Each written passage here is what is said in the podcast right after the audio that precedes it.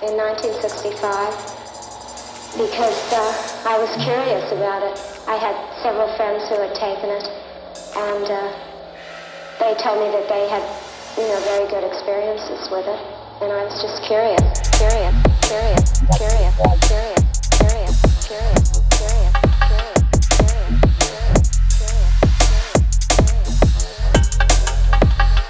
This is a Nurtured Beatz exclusive.